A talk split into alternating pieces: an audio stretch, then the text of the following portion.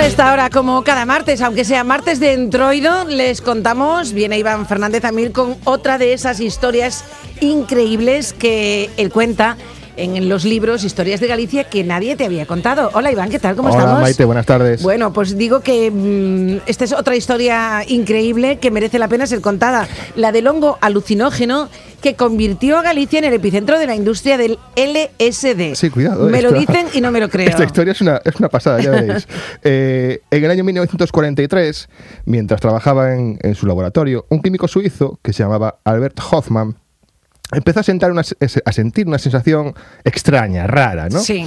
Eh, se notaba en otra realidad, los colores cambiaban, la habitación parecía que flotaba. Es Bueno, decir, que estaba alucinando un poco. Tenía un buen colocón el hombre. Sí. Eh, sin querer, no lo sabía, había ingerido la sustancia con la que estaba trabajando. En el año 1900 1938, este hombre había sintetizado, partiendo del, del cornezuelo del centeno, que es un hongo, la dietilamida de ácido lisérgico, el conocido como LSD.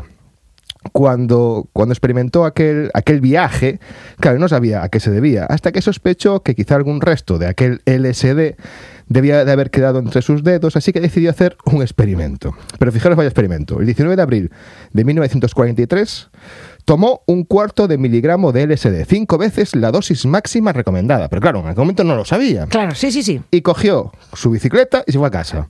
Eh, el trayecto duró seis horas, cuando creo que duraba 15 o 20 minutos.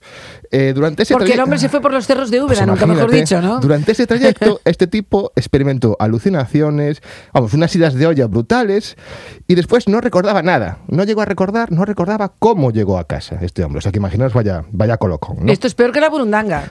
Muchísimo peor.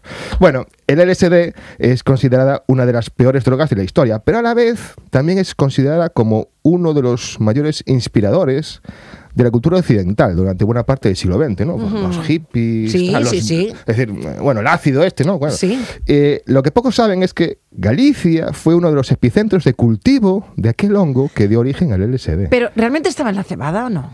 No, no, estaba en el trigo. En el, tri- Eh, en el trigo. en el centeno. En el centeno, en, el centeno, no la cebada, en, el centeno. En el centeno, en el centeno. Y además, este, este epicentro convirtió a un pequeño pueblo de Ourense en, en el epicentro, valga la redundancia, de la industria farmacéutica mundial. Y en el lugar donde se decidían los precios en todo el mundo de este oro negro. O sea que, imagínate. A ver, a ver, pero a ver, que ahora me sigues contando la historia, Sí, pero sí. el centeno, que es algo que se cultivaba aquí en Galicia. Sí, y sí, se cultiva. Bueno, y- bueno, yo ahora ya hace tiempo que no estoy en contacto, pero sé de gente que cultivaba centeno. Sí, y, y lo- bueno, pues con eso se hacía pan y se hacía. Sí. O sea, ¿esa sustancia estaba dentro de ese centeno o no? Algunos de esos de ese centeno lo Tenían el afectaba ese hongo, ese, que, era- sí. que aquí le llamaban ocorno, le llaman Sí, ocorno, sí. pues tenía ese, ese hongo y ese hongo era el que producía efectos alucinógenos. Es decir, que a lo mejor hemos comido pan con algún efecto alucinógeno en algún momento de nuestra eh, vida. puede ser, no, hoy en día no creo, pero bueno, bueno, hace, hablo de cuando se amasaba el hace- pan en las casas. Hace años podría ser, seguramente, Claro. es, pues, posible, es ya, posible. ya te dejo, es que me, comía la curiosidad.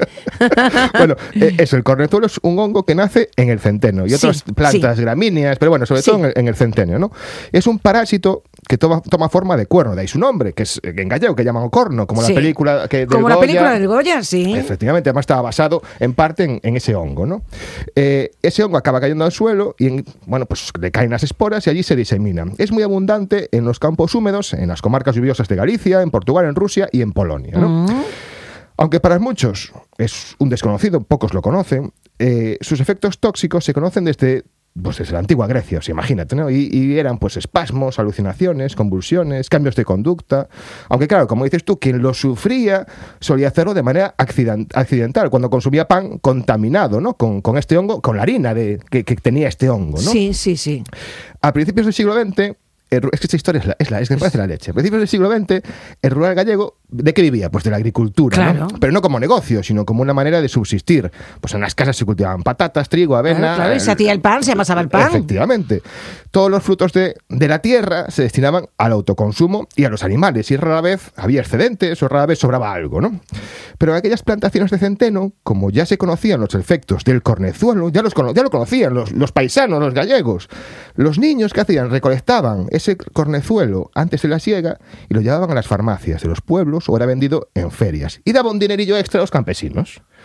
Bueno, hasta aquí vamos bien. Bien, sí, sí. El cornezuelo este se utilizaba para, para facilitar el parto, porque ayuda con las contracciones del útero y también como abortivo incluso, porque era una época en la que no existían otras alternativas. Entonces, bueno, y siempre hemos hablado de las menciñeiras, ¿no? Pues ellas usaban ocorno este, el cornezuelo. Este hongo llegó a ser uno de los precursores de la industria farmacéutica en Galicia, porque en los años 30 la Celtia, lo que es Farmamar, eh, empezó a experimentar con él, con unos inyectables que se llamaban pan ergot y que se, suministraban o se administraban para evitar hemorragias tras el parto y combatir el glaucoma. Pero fue a partir del descubrimiento de, nuestro amigo eh, Albert Hoffman, cuando, claro, eh, llegaría la época del esplendor del cornezuelo, porque los psiquiatras y los psicoanalistas vieron en el LSD una terapia, pues bueno, que, podía valerles, ¿no? podía funcionarles. El gran exportador mundial del cornezuelo era Rusia y en menor parte también Polonia. Pero claro, eh, hubo muchos periodos de crisis en la primera mitad del siglo XX, sobre todo la primera, la primera Guerra Mundial. ¿no? Y en aquella época Galicia y norte de Portugal se convirtieron en el epicentro del suministro de este hongo. El auge del cornezuelo fue tan grande que las mujeres y los niños dedicaban jornadas enteras a, recogerlo. Claro. es que además tenías que bueno eh, seleccionar entre, la espiga del bueno espiga no se llama espiga tenía su trabajo claro. se volvió tan popular que comenzó a ser considerado eh, el oro negro del rural un kilo de cornezuelo se llegaba a vender por mil pesetas, seis euros, una fortuna en aquella época. Bueno, iba a decirte, claro, juntar un kilo de cornezuelo debía de ser bastante complicado, porque no creo que pese. Pero mil pelas de aquella época se juntaban era sacos bastante, y toneladas de cornezuelo en Galicia. ¿Qué hacían? Una vez recolectado este oro negro, lo embarcaban en los puertos de Vigo y de Lisboa, y allí pues se mandaba a Inglaterra y a Alemania, que allí lo preparaban y sintetizaban para enviarlo a Japón o Estados Unidos para usarlo pues con fines médicos. Claro.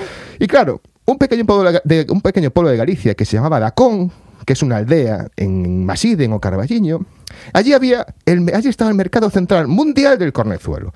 Desde esta pequeña aldea, con un telégrafo y una línea telefónica, los comerciantes locales tanteaban la demanda y la oferta, y cuando el suministro ruso y polaco escaseaba, el poder de toda la industria quedaba en sus manos. y ellos marcaban, ellos marcaban el precio del cornezuelo a nivel mundial, desde Ocarballiño. Fíjate, increíble. En Dacón todavía hay documentación donde se puede ver el, negocio que supuso el cornezuelo en Galicia, ¿no?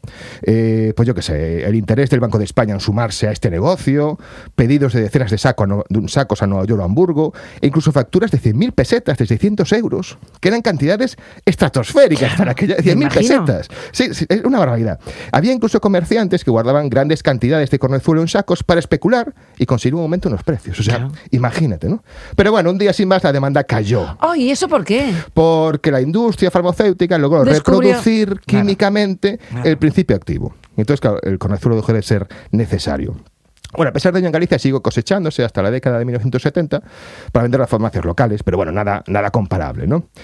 Y así fue como un hongo alucinógeno abrió las puertas de una historia curiosa, sorprendente y tan desconocida como importante en la cultura y en la economía de la Galicia actual. ¿eh? Absolutamente desconocida. Claro. Además, la farmacéutica Sandoz, que era en la que trabajaba nuestro amigo Albert Hoffman, del viaje, eh, importaba grandes cantidades de Galicia, por lo que es bastante lógico y poco descabellado que cuando el creador, creador del LSD se colocó en aquel viaje, posiblemente lo hizo con cornezuelo gallego. Pues seguramente, seguramente, fíjate. Eh, bueno, y esto lo descubrieron dos, dos, dos mujeres, Isabel Iglesias y Adriana Pérez Villanueva, que oyeron algo sobre este tema de un familiar, de un amigo, y decidieron investigar un poco más. Cuando descubrieron el tesoro que allí había escondido, se pusieron a hacer un trabajo de campo y grabaron un, documental llamado Negro Púrpura que estrenaron en el año 2021 que yo he visto y es maravilloso porque están hay gente que cuenta, cuenta sus vivencias reales de oh, aquella época, gente muy mayor pero que lo contaba, ¿no?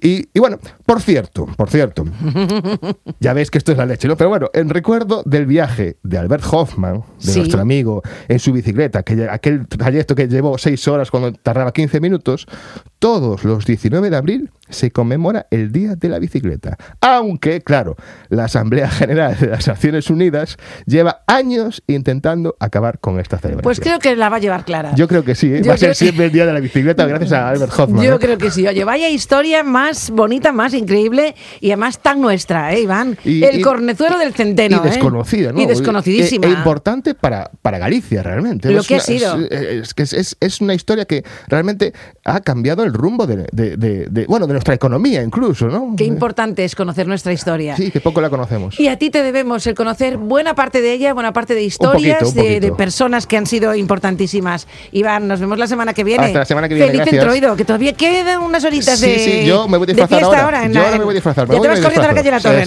¿no? Muy bien, pues venga, gracias Chao, Iván. Maite, adiós. chao.